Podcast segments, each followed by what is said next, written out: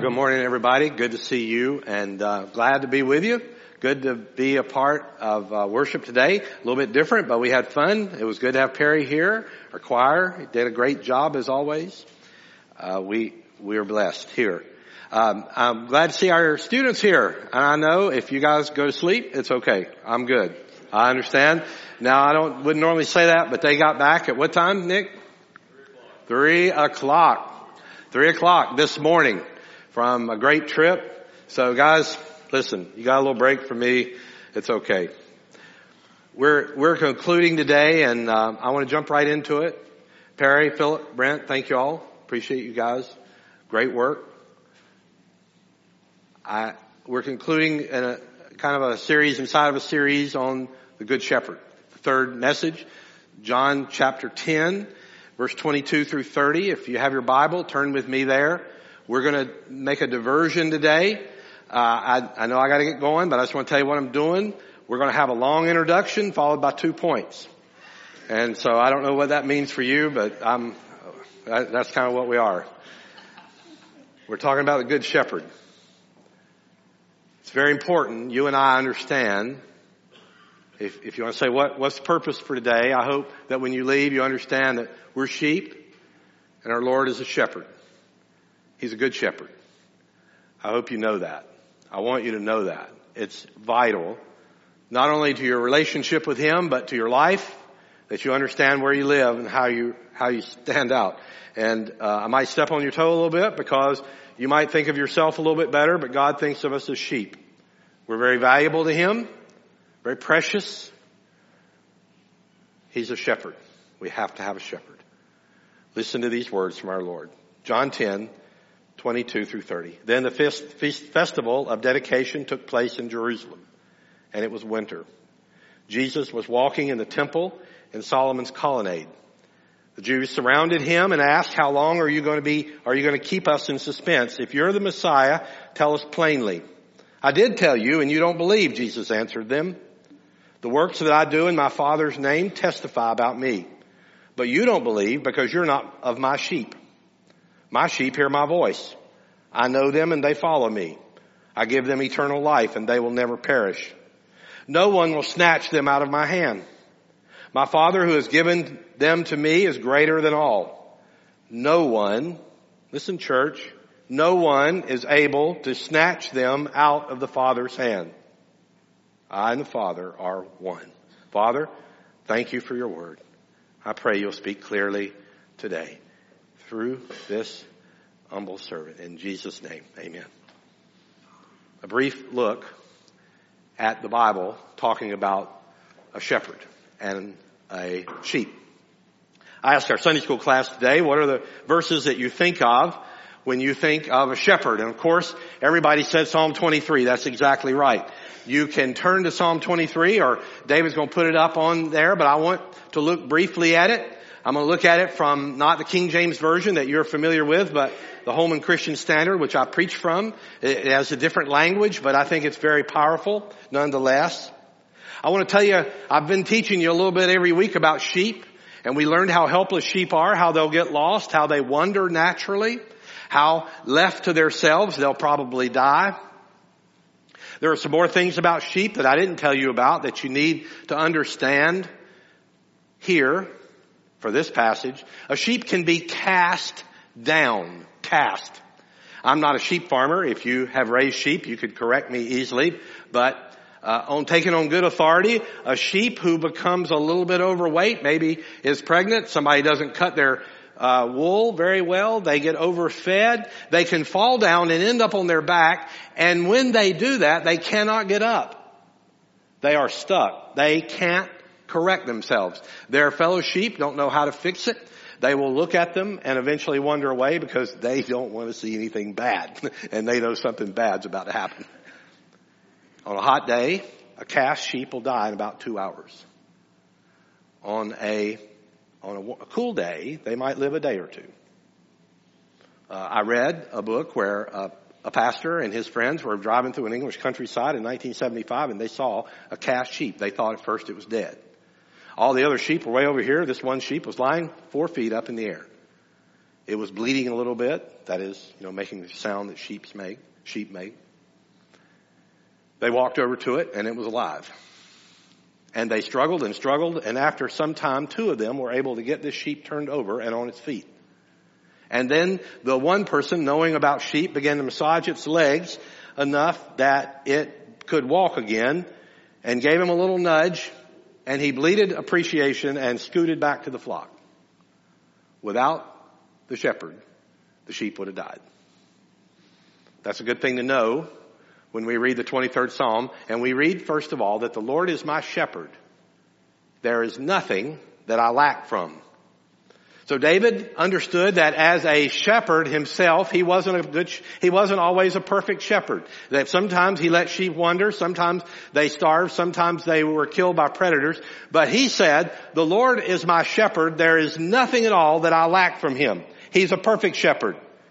The God of the universe who put 250 million times 250 million stars in the universe is your shepherd and my shepherd. Isn't that amazing?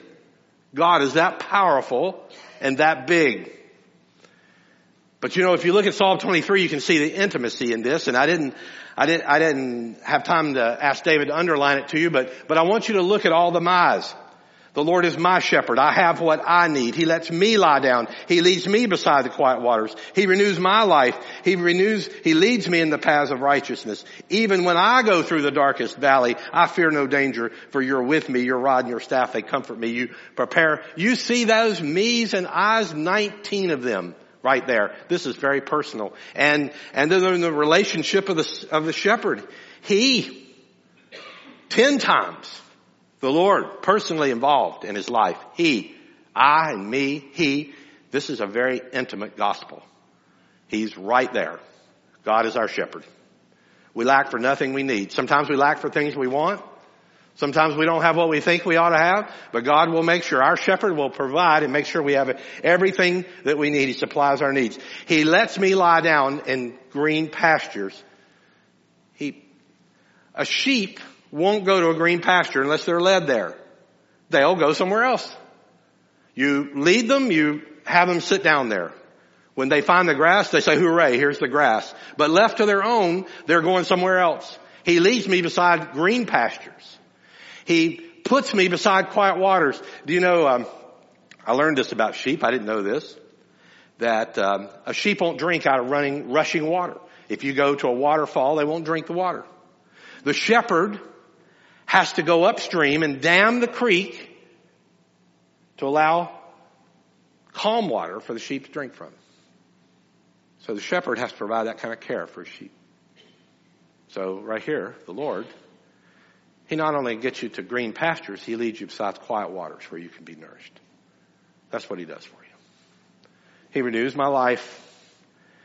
He comes to us when we're cast down, when we have no way of surviving, when we have no renewal of our own, when we're depressed and when we're dark, with all four of our feet up in the air, when we are helpless. And, and that's, that's what sheep farmers would tell you about sheep, is that they're, they're not theoretically helpless, they are absolutely helpless without their shepherd. And so God, as a shepherd, renews our life. And he sets us on our feet and gets us going again. He leads me along the right paths. The Bible teaches that we're prone to wander. Psalm, uh, Isaiah 53, 6 says we're all like sheep. We've gone astray. Isn't that our nature? We left our own. You, you don't follow God's word. I don't follow God's word. We go off on our own. It's not good, not a good result. We go somewhere where we don't need to be. We just naturally gravitate that way. It doesn't matter what kind of, whether you're a smart person or a not so smart person, whether you're a really good moral person, eventually you're going to stumble. You need a shepherd. You need somebody to guide you. This is active guidance and leadership. He, he is involved with our life. He leads me. He directs me to the right path. Go this way, Jim. Don't go that way. It's a dangerous place. There are there's a ledge there. There's rocks there. You won't make it. And, and then he tells us that he does it for his own name's sake. He, Have you ever thought that God guides us because He wants others, He wants to be honored by your life and my life for His name. So He'll guide us, the Good Shepherd guides us along a good path so that we don't discredit His name. Because if we get on a wrong path, we can discredit Him. That's my prayer above all prayers that I have as a pastor, that I don't ever discredit the name of God in this work. That I don't ever do anything that dishonors His work. Because that's what people want to see in the world. They want to see a preacher dishonored. They want to see a Christian dishonored too, by the way. If you think you can guide your own life, you're really mistaken. If you think that you can direct your own path and get on the right path without the shepherd, you're, you're fodder for the wolves. That's what they're looking for. For my name's sake. Verse 4. We all love verse 4. Even when I go through the darkest valley, which is, according to King James Bible, the, the shadow of death. I fear no danger because you're with me. How many times have we read that at the bedside of someone's dying? If I, if I had the, the, the, the, the clearness of mind when I die, when the Lord takes me home, I hope I hear that passage of scripture. It's a promise that God will not abandon us in the shadow of death, in the deepest, darkest valley in a place where we have no control, that we cannot see the end of. It is a journey from one end to the other. It's very powerful. It was a place of danger and grave robbers and predators. David was writing here specifically about the fear and the pain of death. So when we read that passage and we see that, we see that our good shepherd will guide us all along the way, along the paths of righteousness. When we go through the valley of the shadow of death, he'll be right there. You have nothing to fear. You have, you have no danger there. We all, we all wonder, did, did, my loved one know this or know that? I assure you that this promise goes beyond your consciousness, that God will accompany you through the shadow of death to the other side. That's what he says. That's a good shepherd.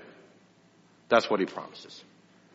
So whether you're very young with your life ahead of you, Lord willing, or you're older and your years are not as many, but we all don't know when that time is, we know that God will accompany us. That's a promise of the Good Shepherd. That's what he says. I'll fear no danger. No, I'll feel not, I won't fear evil. Because of the Good Shepherd, there's no reason to fear evil. We often worry. Do you ever worry about trouble that doesn't come? Well, I think that's what most of us worry about. We worry about trouble that doesn't come. Here's an old saying, we die a thousand deaths fearing one death It's kind of the way it is. But if you have a good shepherd, you have no fear. There's no evil. There's no fear because you're with me. Your rod, which is a weapon against attackers, and your staff, which has a hook, which pulls me back when I'm going astray, your rod and your staff, they're with me. They comfort me. Have you ever thought of a staff as being a comforting tool? I, I mean, I don't, I don't know that. I, I can't imagine what it'd be like to somebody grab my neck with a wooden crook. That doesn't seem comforting. But you know, if you're going down a wrong path, about to go over a cliff, that might be the best thing anybody ever did for you. Grab you and pull you back. And that's what your good shepherd does. Sometimes he grabs you and pulls you back. He, he wakes you up at night and says, listen, what you're doing is wrong. Have you ever been woken up at night and God spoke to you? Or somebody spoke to you and said, you better quit this, you'll be found out. You're, you're going down to this. Your shepherd. That's what he does.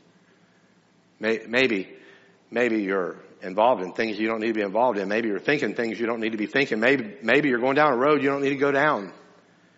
A good shepherd will grab you by the neck and pull you back because he loves you. Because he's with you. His rod and his staff and then, then listen in verse five, you prepare a table before me in the presence of my enemies, you anoint my head with oil. It sounds like David had been chased across the desert and he had enemies all around him and he showed up in a camp where he found friends. And there, in contrast to all of his trouble, he found a table that's bountifully set for him. His host poured oil over his head. I don't think that's particularly comforting, but in that day, that was a great thing. It's, it's the imagery of refreshment. That after all your trouble, after all your difficulty, God sits you at a table where you're the, where you're the honored guest. And he anoints your head with oil. So then he finishes. Only goodness and faithful love will pursue me all the days of my life. I thought David was being pursued by his enemies. Now he's been being full, fulfilled, being, being pursued by love and goodness. That's what your good shepherd does. And I'll dwell in the house of the Lord forever. See, see, this message takes you from cradle to grave. This good shepherd walks with you the whole time. That's the image you gotta have. So then, that's my introduction. So back to John 10, but I wanted you to see that. I don't usually spend this long in my introduction, but it's really important. And Jesus, now he's at the festival of dedication. You understand a little bit more about a shepherd and a sheep. You know you gotta have one, you know he is one. And he's a good one. If you want to see the contrast to this, uh, go to Ezekiel 34 and see the contrast to what a good shepherd. You see a bad shepherd there. Don't go today. I'm not going there. We won't get out.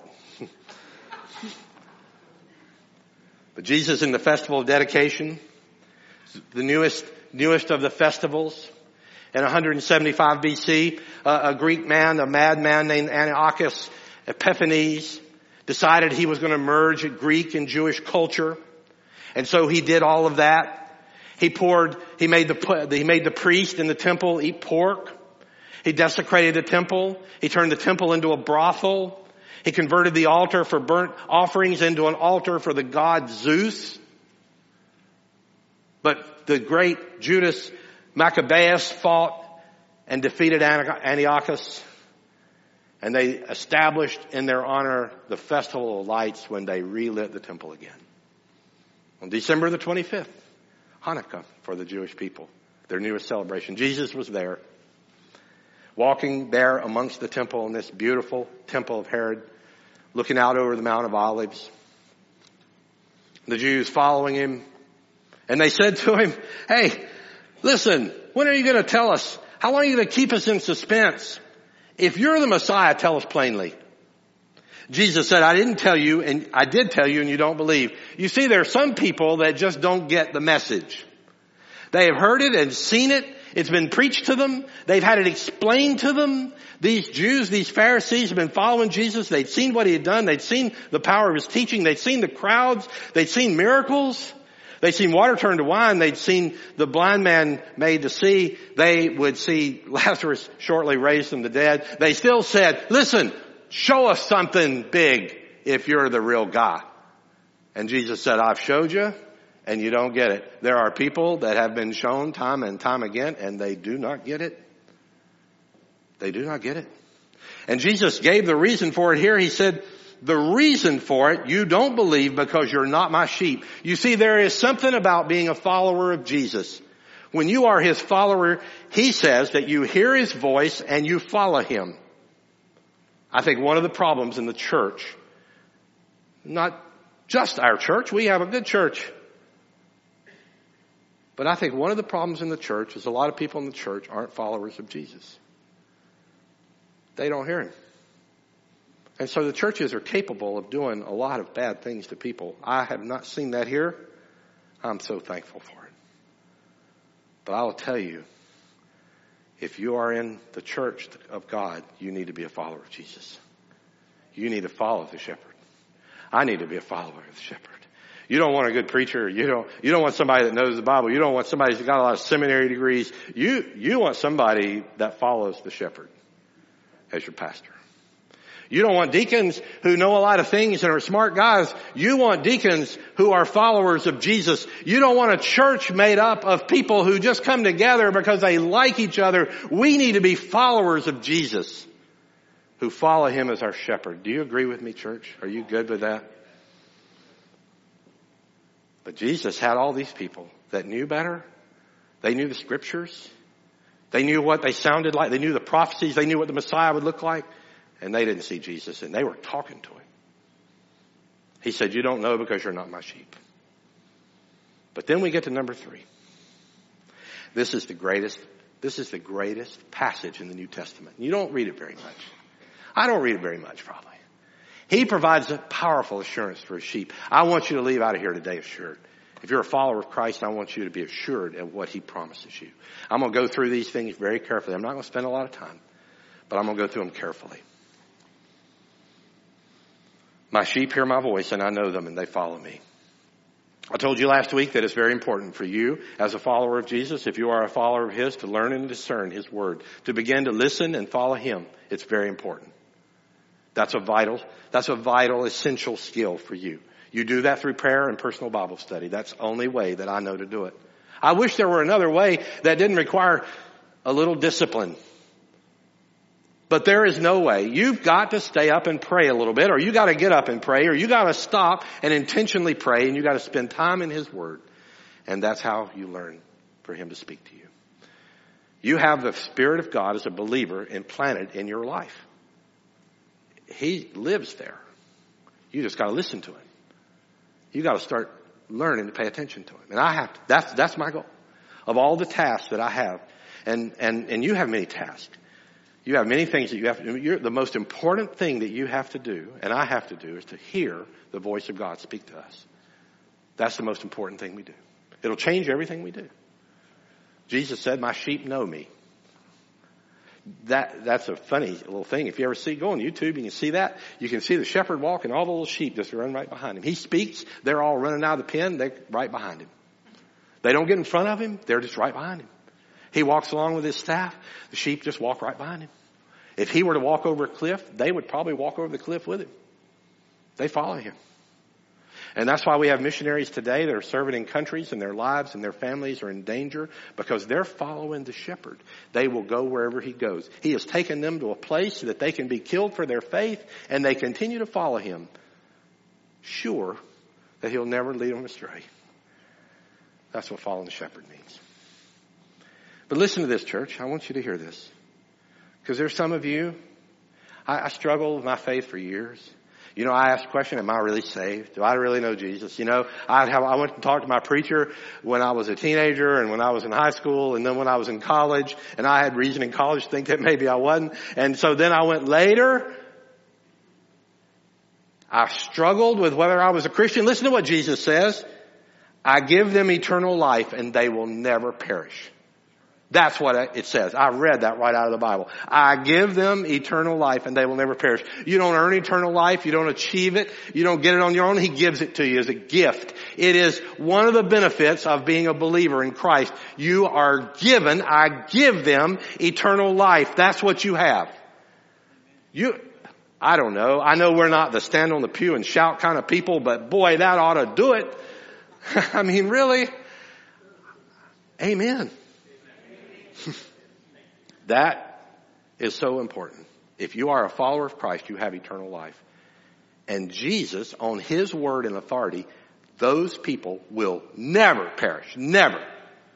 Under no circumstances. They won't perish. That sounds pretty good to me.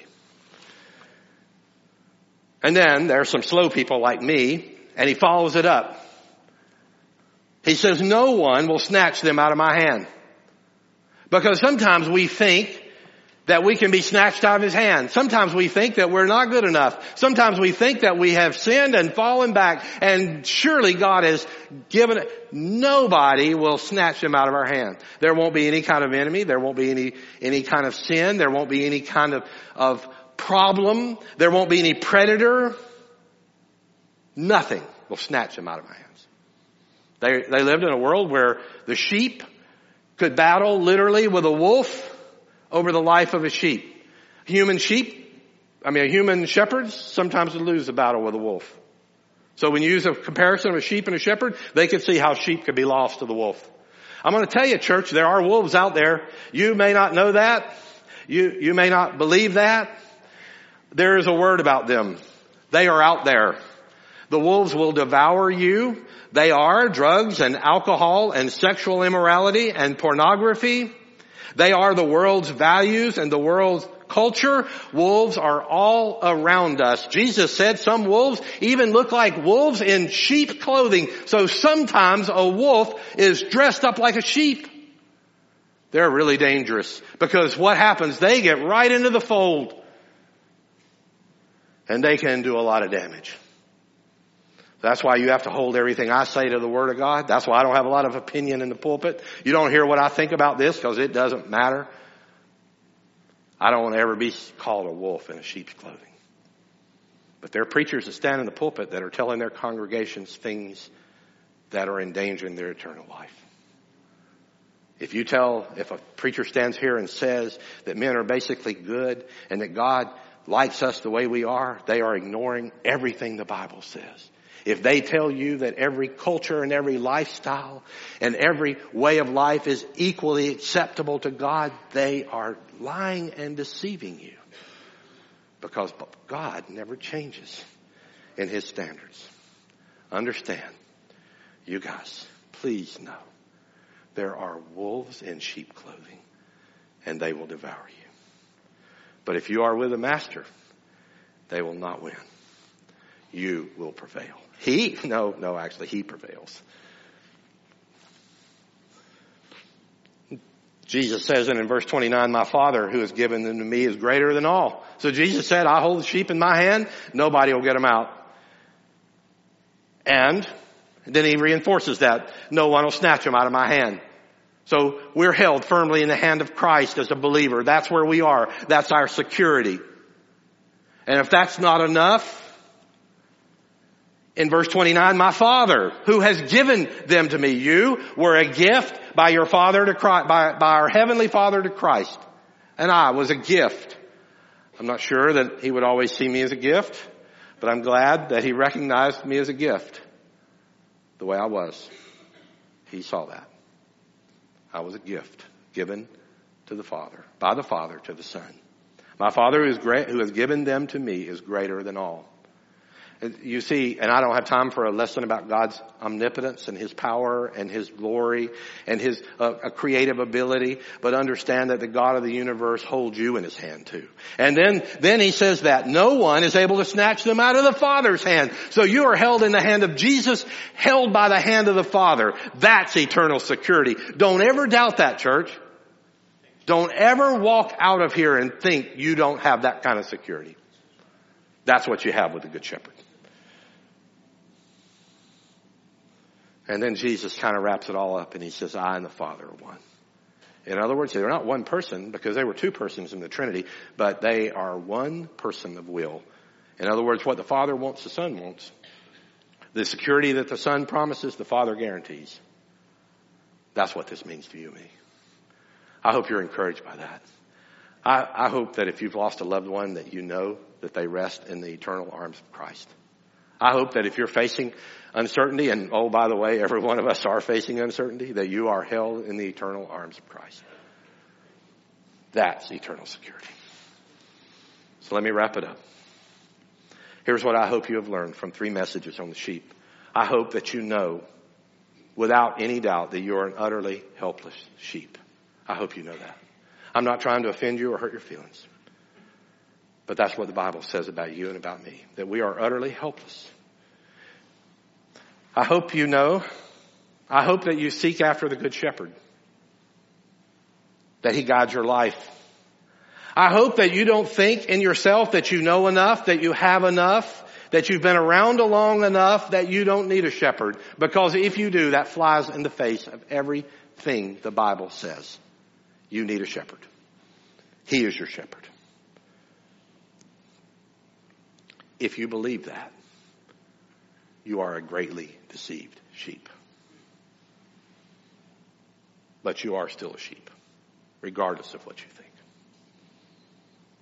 If you think it, you have it all together and life is just for you to live out your wishes and the desires, you are also in deep trouble because you need to follow the good shepherd.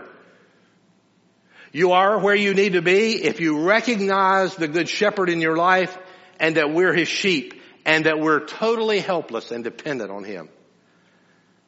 In fact, Jesus said, I do nothing without the Father. That needs to be the way we live. I do nothing without Him. I don't preach a sermon. I don't get up. I don't choose my calendar of the week. I don't, I don't do anything. That's, that's my goal. I'm not telling you that's what I do, but that needs to be the way I, my goal to live. And it's all in our heart. It's not your external behavior. It's not like, well, I just got to fix this stuff in my life. No, you got to follow the good shepherd and he's going to lead you down paths of righteousness. He's going to take you where you need to go. He's not going to let you go astray, but you got to have Him in your heart. And I'm going to tell you, Christ is a shepherd and we're the sheep. That's not just for the people that are weak, sick, and broken. If you're weak, sick, and broken, He is absolutely for you. And maybe one of the greatest blessings about being weak, sick, or broken is that you may learn your absolute dependent on Christ, dependence on Christ. That may be one of the greatest blessings that you have out of that. As a matter of fact, when we know that we need a shepherd, we find weakness brokenness and sickness in all of us. Huh. That's been my great lesson in life. The more I know about myself, the less I'm impressed. The more that I know I need Christ. And let me tell you this last thing. If you don't have Christ as your good shepherd, he is gently and lovingly calling you today. That's what he wants. He's not cajoling you or beating you about it. He's not calling you out. I hope I haven't been harsh with you about in my assessment of you because I read this right out of the Bible. But I will tell you that our Savior knows exactly who you are far better than I do or anybody else that knows you and He is calling you to His fold. He wants you to be one of His sheep. He wants you to follow Him. He gives you the choice to choose. He loves you enough to let you choose what you're going to do. That's what we, that's, that's where I finish. The Good Shepherd wants to lead your life. Will you follow him today? Let's pray. Father, thank you for your word. Let it speak clearly to us by your spirit, not by this inadequate preacher. But God, give us your love through what's been said here today. Thank you for holding us in our arms. Move us to follow you. In Jesus' name we pray. Amen.